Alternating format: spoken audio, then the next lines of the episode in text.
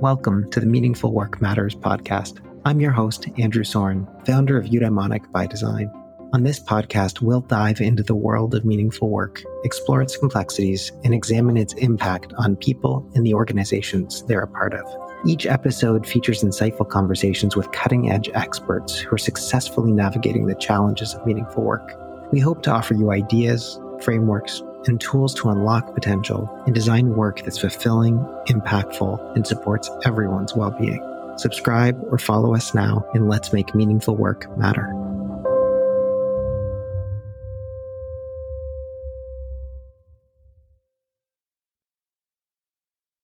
Welcome, Sara Steffens. It is such a pleasure to be able to have you on the podcast today. Um, I am excited to be able to dive into a whole bunch of different topics with you related to topics like employee activism and and and, uh, and unions specifically, and uh, and their relationship to meaningful work. But before we do, maybe you can just give listeners um, a brief uh, a brief hello and tell them a little bit about yourself. Thanks so much, and I'm delighted to be here today. Um, yeah, I'm a long time unionist. Um, I have really built my life around empowering workers and making sure that we can have what we need to thrive, you know, not just as employees, but as human beings. I started out by organizing my own workplace. I worked as a newspaper journalist for many years, and that is a shocking and world changing experience to find out what it's like to organize a workplace um, in the United States. In um, that was 2008, and um, went on to be. Uh, uh, union organizer and rep, um, hold a lot of different roles in my home union, Communications Workers of America. And now I am the director of the Worker Power Coalition, and we fight for labor law reform in the United States for workers in both the private and public sectors. It sounds like that is very meaningful work in and of itself. It is. I'm incredibly fortunate. Yeah. Um, well, let's let's just dive right in. You know, in the context of all of the kinds of labor relations and union work that you do, what what does meaningful work have to do with any of it? So, in my mind, every job is meaningful. Every job is important. All work has dignity. I really don't believe there's any such thing as unskilled labor, but not every workplace treats workers as though their jobs are important and meaningful you often I've often encountered this disconnect where it's entirely possible. It's really even common for workers to care a lot about what they do, um, especially people who are in roles where they're helping people. They care a lot about their clients, patients, customers. And so they can find great meaning in what they're literally doing in society on a day to day basis. But they're not finding that that commitment is being matched with basic decency. They may not have a living wage. They may not have any paid sick time. They may not be treated with respect uh, either by their managers or or by customers or the public. They might not be protected from harassment. It's a complicated you know divide but something i think that unions are always trying to sort of heal that gap the meaning of our work and the commitment that we bring to our work should be matched by you know the conditions that we work in and the decency with which we're treated there's a, a lot of work that's done um, within the research on meaningful work about the relationship between decency and meaning. And in fact, um, somebody else who we've had on this podcast, David Blustein, um, David talks about, uh, in some ways, a, a two by two. Like you can have, you can kind of plot a job based on how much meaning is there and how much decency. And um, and and depending on you know where you fit in that two by two you're to see very different things. Like you could have somebody who has a lot of meaning and a lot of decency in their work and kind of have the dream job in many different contexts where you know they love what they do they find it really important and they get compensated really well for it and they have a great deal of security and they have a great deal of freedom within that job and um, and and a lot of dignity at work then there's people who have you know a great deal of meaning and very low decency um, the classic example is often zookeepers who mm. like feel deeply passionate about their work um, see it as a calling and yeah are often exploited in, in some of the worst working conditions um, of comparable professions um, anywhere anywhere around. Um, and then you can have people who have you know a tremendous amount of decency, a great corner office, get paid very well, but are fundamentally doing bullshit jobs, as David Graeber might say, where there's zero meaning whatsoever in um, in the work that they're doing, um, or people who have neither meaning or decency at work. I guess one question I have for you like, should we even be talking about meaning if we don't have decency in place? I don't, I think it's important not to disregard that people still care about their work and they care about doing a good job, even when they're not treated decently. Not universally, right? There comes a point to which even the most um, loving, caring person will say, you know, that's it. If that's all they care about, these people that we're helping, you know, they're not getting 110% from me anymore. But you know, when you were when you were talking about the, you know, the sort of the metric or the quadrants, I was thinking, you know, when you have a high level of decency, maybe the meeting you get is not on the job in your day to day tasks, but in what that can bring to your life, what it can provide for your children to have a really good job, what it means in terms of being able to have time off work to care for elderly parents, what you're able to achieve in the community. You know, there's a lot to be said for uh, work that just provides well for you. You can find meaning in other ways. But if you have all the meaning and none of the decency, then you're really struggling. You're struggling on a day to day basis when you're on the job. You might be struggling at home just to pay your bills, meet basic expenses. You could be struggling emotionally because things that happen at work eh, affect us as people too, right? On a on a personal and emotional level. I think the decency piece has to be in place. Like people just have to be able to feel respected, able to have a voice on the job, able to have a living wage. Nobody should be working full time and relying on government assistance. You know, we're not you know, in that case, the subsidy is really going to the employer, right? Not the individual. Um, and then once that piece is in place, I think it is important to talk about meaning um, and also to talk about the ways that meaning, the meaningfulness or, or the sense of purpose or dedication to their work that people have can be exploited or turned against them. Let's talk about that there's definitely dark sides of meaning um, within the literature.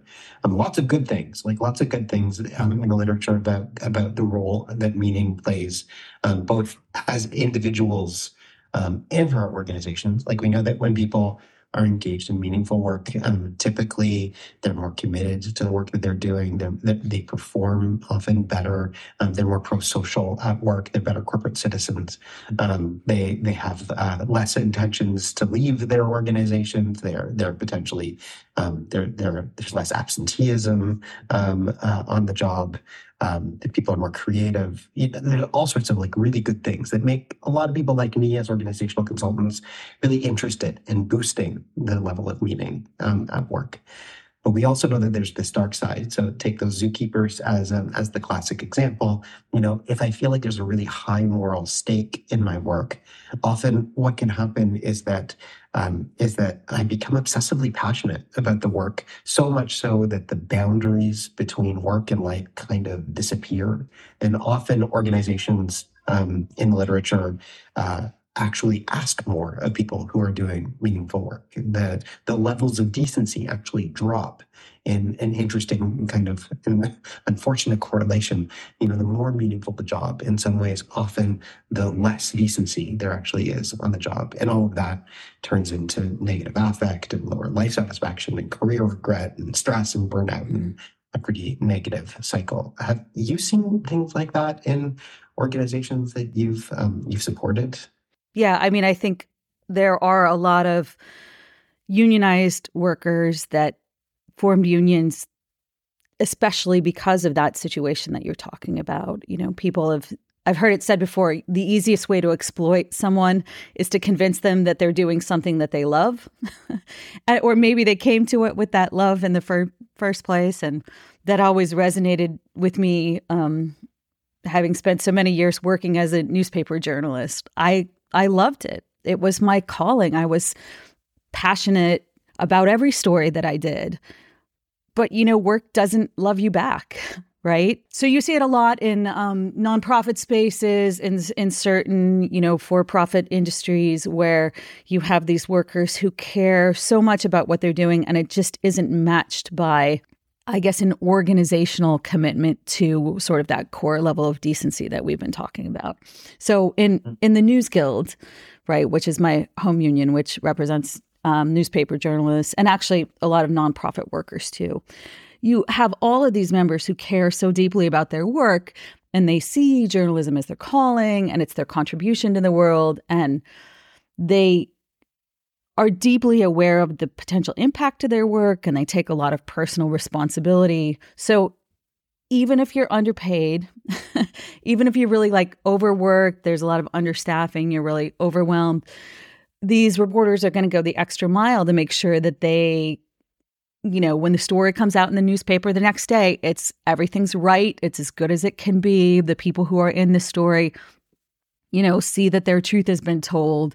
And so, you know, this cycle just repeats like at a daily newspaper every single day. And so when I started working on the uh, newspaper union end of things, I used to joke about how impossible it was to get journalists to uh, what we call work to rule, right? Just doing exactly what's required of their job and not doing that extra 20 or 30% because it, you know, the next morning, in the end, it's that reporter's name on the article, right? And it makes it very hard to sort of balance things out between the amount of work that you're being paid or compensated for, you know, how much commitment or passion you really should be putting in and and that internal drive that you have.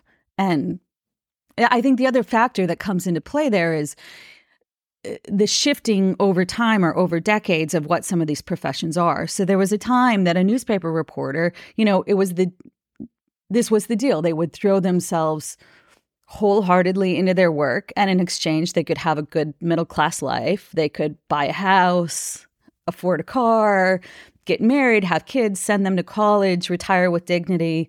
And that, unfortunately, in too many places is not the world that we're living in anymore. So you have these hedge funds and private equity firms.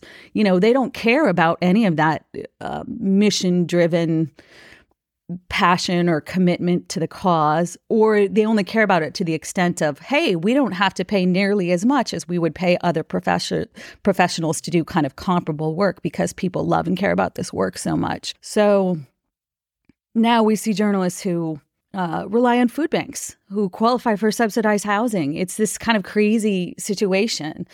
And then, in a not unrelated development, a huge upsurge in union organizing in the media world. So the News Guild has grown by a third over the last couple of years.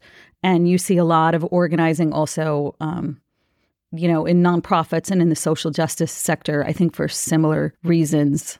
People understand, you know, work in the end, work won't love me back, and it doesn't have to be this way. Do you see organizations concretely taking advantage of people's meaning? Yeah, I yeah. I think so the extent to which that's conscious, I'm not sure. You know, you might hear people say things like, well, we're all, you know, volunteers here to some extent. It's also a job, right? There is a difference between things that we volunteer to do wholly out of the goodness of our hearts and things that we do for our work and our livelihood. Again, as, as somebody going into organizations and often offering well-being programs or resilience programs to help people buffer or bolster their well-being in contexts where they are burning out or feeling incredibly stressed out. I know that there are some humans who are incredibly skeptical about those kinds of efforts because um, they uh, they might think that you're just you know, ignoring the systemic realities and trying to, in some way, blame or gaslight the individual. Mm-hmm. Um, is that is that something that you've kind of seen or uh, or or have a perspective on? Right. I think where those kind of well-being initiatives are successful is where there's basic decency in place where you know workers are being listened to and treated with dignity. And so then it becomes an extension of you know the employer is saying we care about you as a person and they're demonstrating that in all kinds of ways. But when that's not the case in the workplace then it just underscores you know that that disconnect. It's like the the pizza party when you're horribly understaffed and everybody's, you know, at wits end and it's like, well, thanks for the pizza, but it's almost more of an insult than a than a help, right? Like all the pizza slices in the world don't make up for it if you're working in a toxic environment, if you're not able to pay for your bills or if you had to, you know, miss a, an important event that your kid was maybe in something at school that you wanted to be at and you're being assigned to do mandatory overtime for the fourth or fifth day in a row which is you know something that happens to a lot of people. So is the pizza better than no pizza? I mean sometimes it's worse right? Sometimes it would be better not to have a pe- the pizza and to just have the acknowledgement of you know what a bad situation it is. And in the end of course, to have the ch- the change, the structural change that needs to happen to really truly support people. And then there can be a piece of it. And the worst case is, you know, you mentioned sort of, it can be sort of like gaslighting or blaming the employee. When we were organizing my workplace, they had a meeting to tell us all how the uh, healthcare costs were going up a lot and we'd be paying a lot more out of pocket. The statement was a lot of these cost drives are um, the a lot of what's driving these costs uh, and these increases are personal choices that employees are make are making. So think about that when you order that hamburger at lunch today. And it's just infuriating to have somebody blame you for, you know, the American healthcare system and its it's you know out of control cost overreaches. And i think in that kind of environment if somebody would have wanted to start a healthy eating program or switch out the options in the cafeteria it would have been read you know as a further poke uh, you know a stick in the eye of like you're not you're not giving us what i need. You're not acknowledging that there are forces here beyond our control. And in fact you're you're blaming us and saying if we were more centered or if more of us were vegetarians or if we did you know, XYZ, that things would be better. You know, that said, when I was at the union, I began a meditation program that was available to people for free to drop in. I thought it was great. The people that dropped in really appreciated it. Many people were not part of it. And that's okay too, right? I think it very much has to be presented of this is an option. It's here for you if it's helpful. It's not expected of you. It's a tool. I can feel uh, going into certain spaces like the work that we are being asked to do is a band aid mm-hmm. um, that isn't actually solving the real fundamental structural issues um, that are that are at work. Um, and, and in mindfulness, I mean, there's this wonderful article that came out in the Guardian on the mindfulness conspiracy several years ago that um, that talks about you know just this huge um, kind of industry, multi-billion dollar industry now that um, that revolves around getting organizations to sign up for mindfulness apps and programs and things like that as the solution to helping people. Um, you know, if if you feel like you're in a situation that is um, too much for what you can handle, um, you know, a solution to that is uh, is to think about how do you become more mindful? How do you ultimately take um, how do you how, how do you how do you embrace a meditative stance to be able to deal with your own kind of um, uh, uh, you know emotional response to that situation as opposed to saying hey there's maybe a reason mm-hmm. why you're feeling those things in the first place and yes of course we should have personal resources to be able to deal with um, with all of that. But we should also have the enabling conditions so that we don't have to deal with that. And it's not really an either or situation. It has to be a both and situation. Right. You know, sometimes what you really need is paid time off. you know, take a, a bit of a break and be able to have that reset by spending time, you know, with family or people you love or going on vacation or walking in nature or focusing on what it is that's you know dividing your your mind you know your your ability to feel present at work. And so where people have that opportunity if mindfulness or other well-being measures are sort of an additional option or a way to sort of be a fuller human being have a happier, healthier life, and that's something the employer is offering, that could be great. It's just there's so many, I guess there's so many places that it doesn't start with the workers themselves, right? If the workers themselves had a, uh, well, a union, but barring, you know, where that isn't in place, a well being committee and said, here are some of the things that we would like that would be helpful to us, I'm sure it would be better received. How do you think that the pandemic has impacted um, the ways that both employees and employers have, have thought about well being? Yeah. So, on this really basic level, I think the pandemic was a clarifying moment for a lot of workers. The workers who were being sent into unsafe situations day after day, sometimes without any sort of, you know, masks or protective equipment or real safety measures in place. And they came to realize, wow, I really am just dollars and cents to this company that I work for. Like they literally do not care if I die. You can't unsee that once you've seen it, right? Those workers that were in those situations will never go back to feeling the same way that they did before the pandemic. Having lived through that, I think it fundamentally changes people. And I also think that you can't tell somebody that they're essential, that their work is essential, their job is essential over and over again and not and then turn around and say, "Well, but we didn't mean but we didn't mean we were going to you know pay you fairly or continue to protect you or treat you with dignity you know i think a lot about if you can remember back to the time when we were all you know uh, people would go out and beg, bang pots and pans or light candles for healthcare workers, right?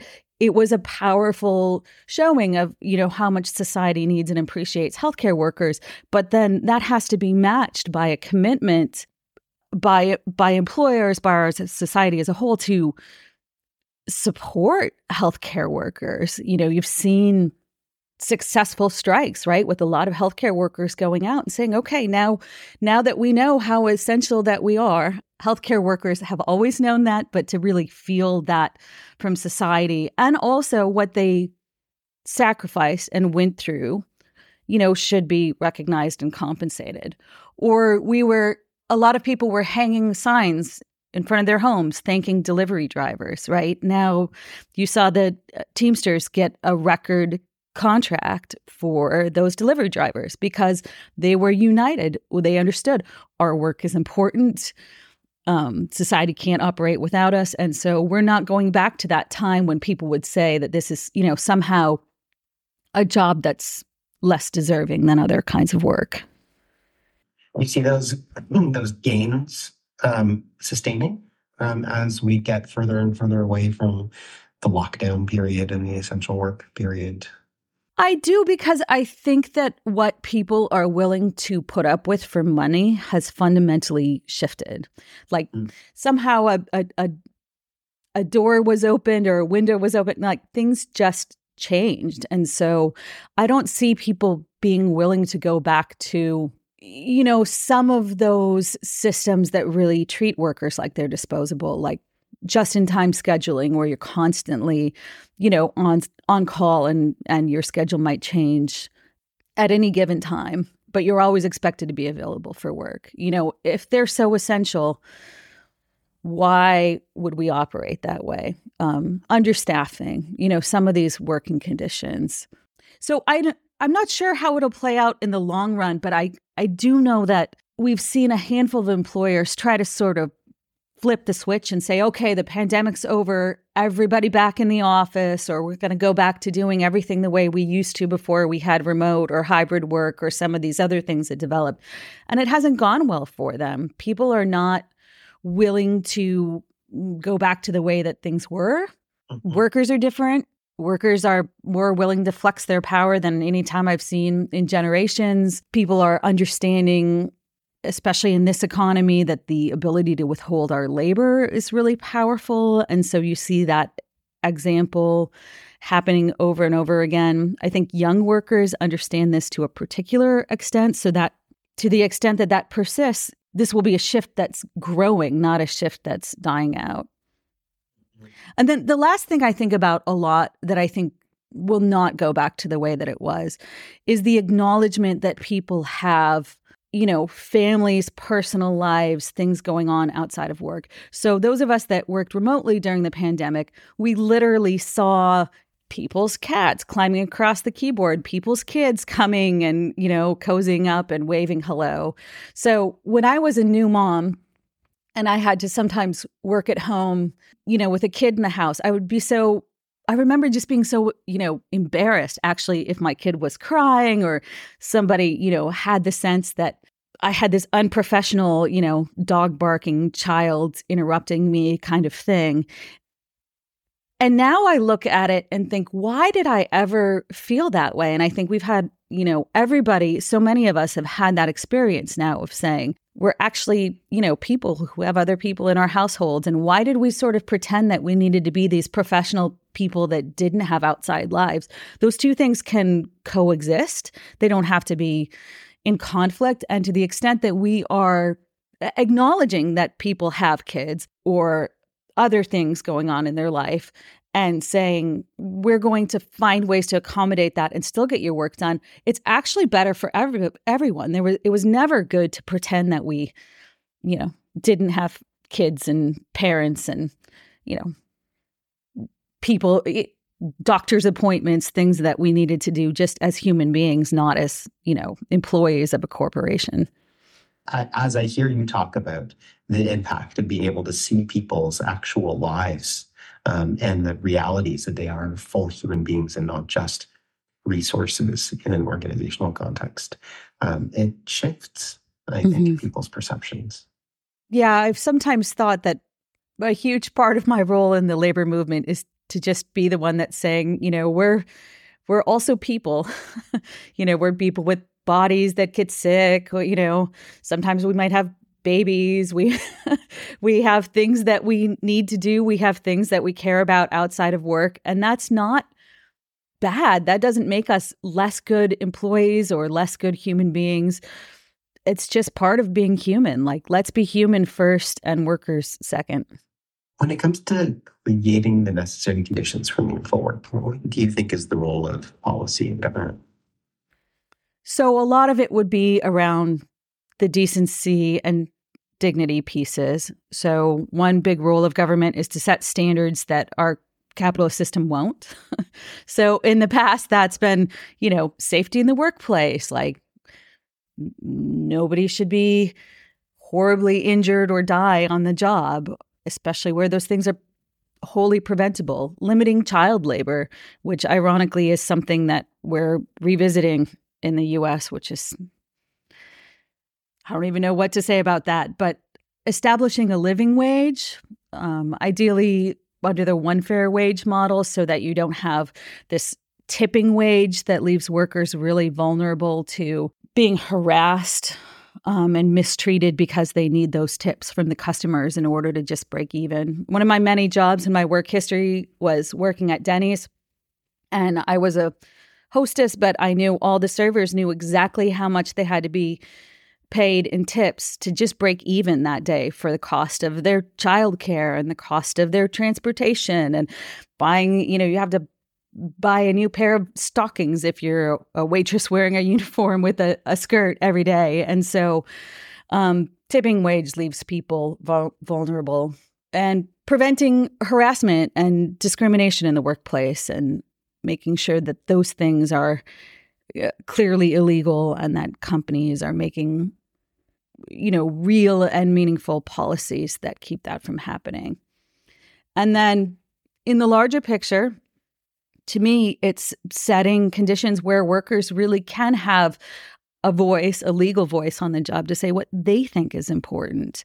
So in the United States, that's uh, passing the Protecting the Right to Organize Act, the PRO Act, the Public Service Freedom to Negotiate Act, so which is for the public sector, so that workers just unequivocally have the right to organize, to form unions, to collectively bargain, to go on strike if they need to.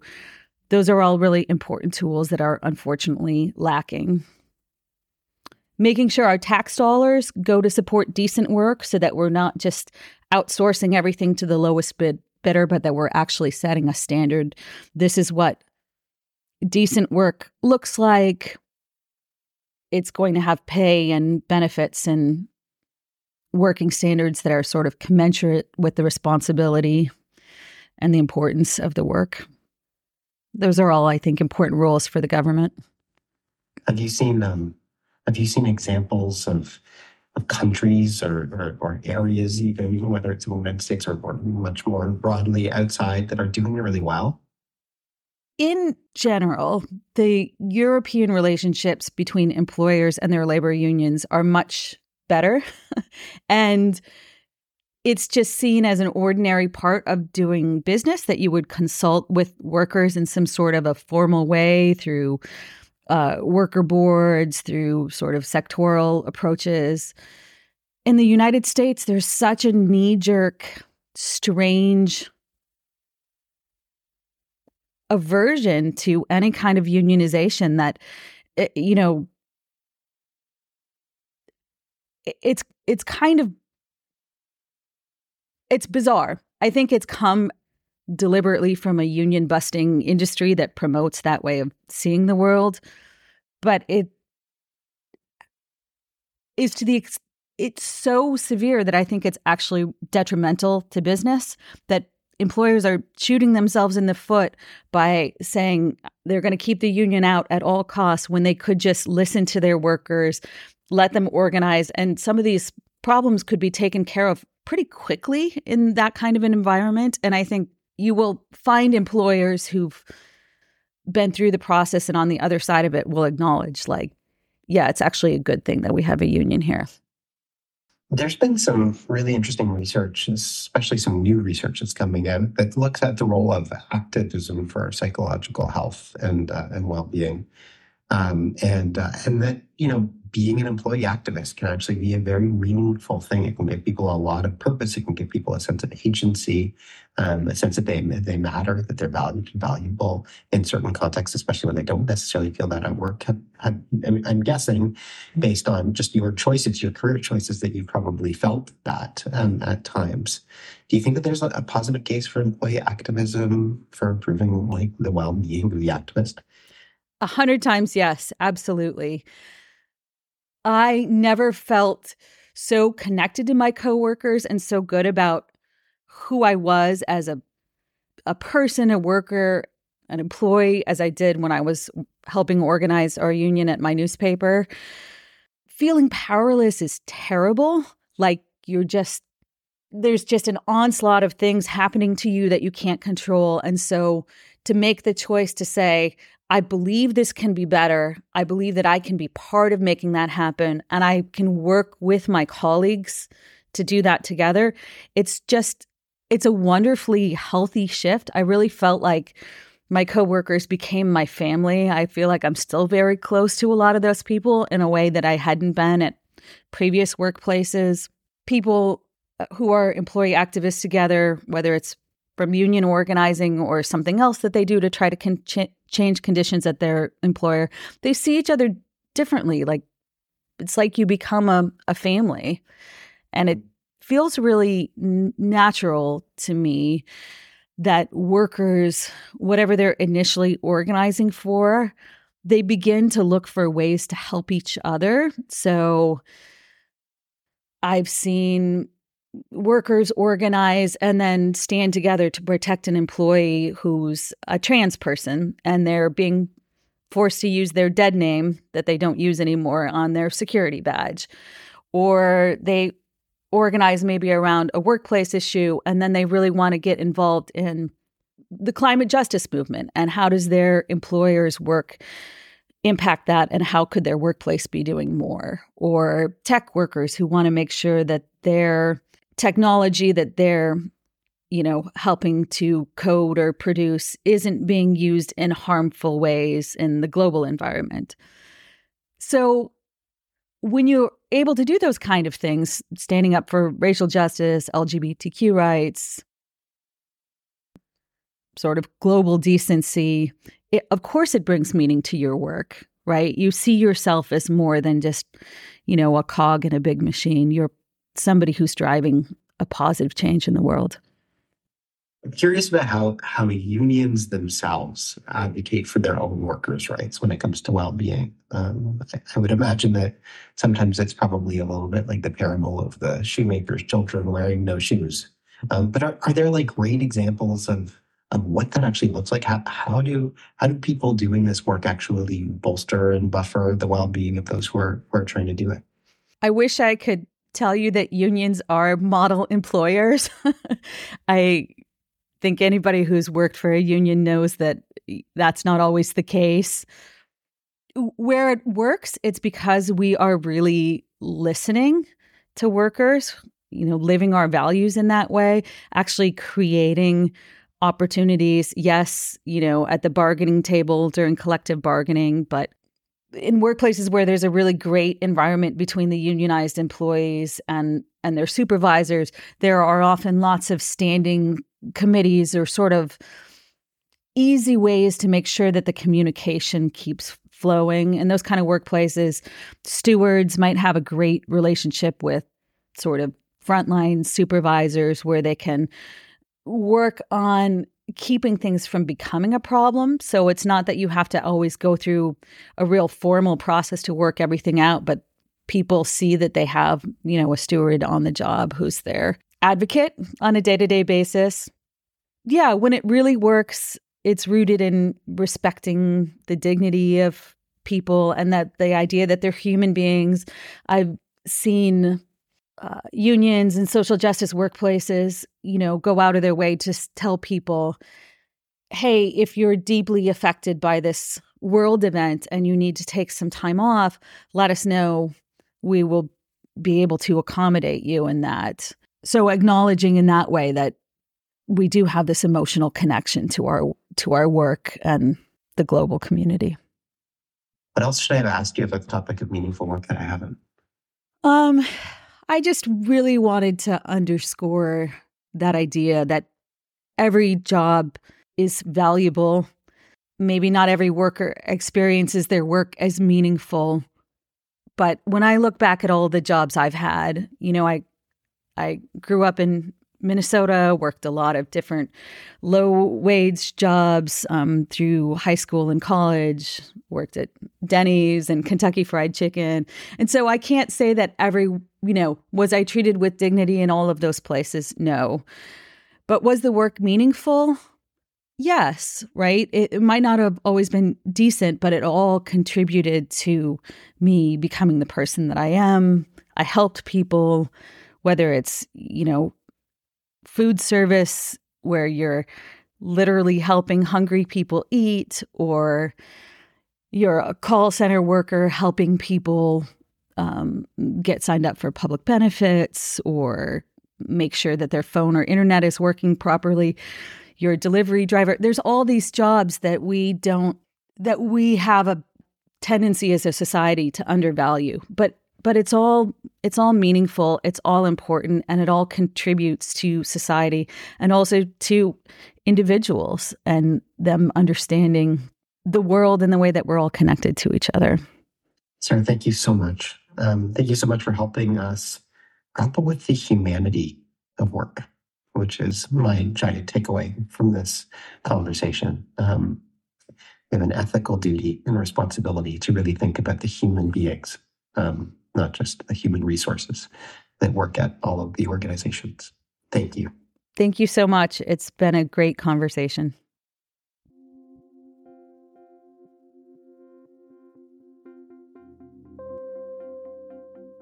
Thank you for joining us for another episode of Meaningful Work Matters. If you haven't already done so, be sure to subscribe to our podcast on your favorite platform. And if this episode resonated with you, please take a moment to leave us a review. Your feedback helps us make this podcast better and reach more listeners. You can connect with me, Andrew Soren, on LinkedIn, or visit www.eubd.ca to learn more about Eudaimonic by Design. Finally, if what you heard today spoke to you, tell your colleagues and people in your community about our podcast. We really appreciate your support in making meaningful work matter. See you next time.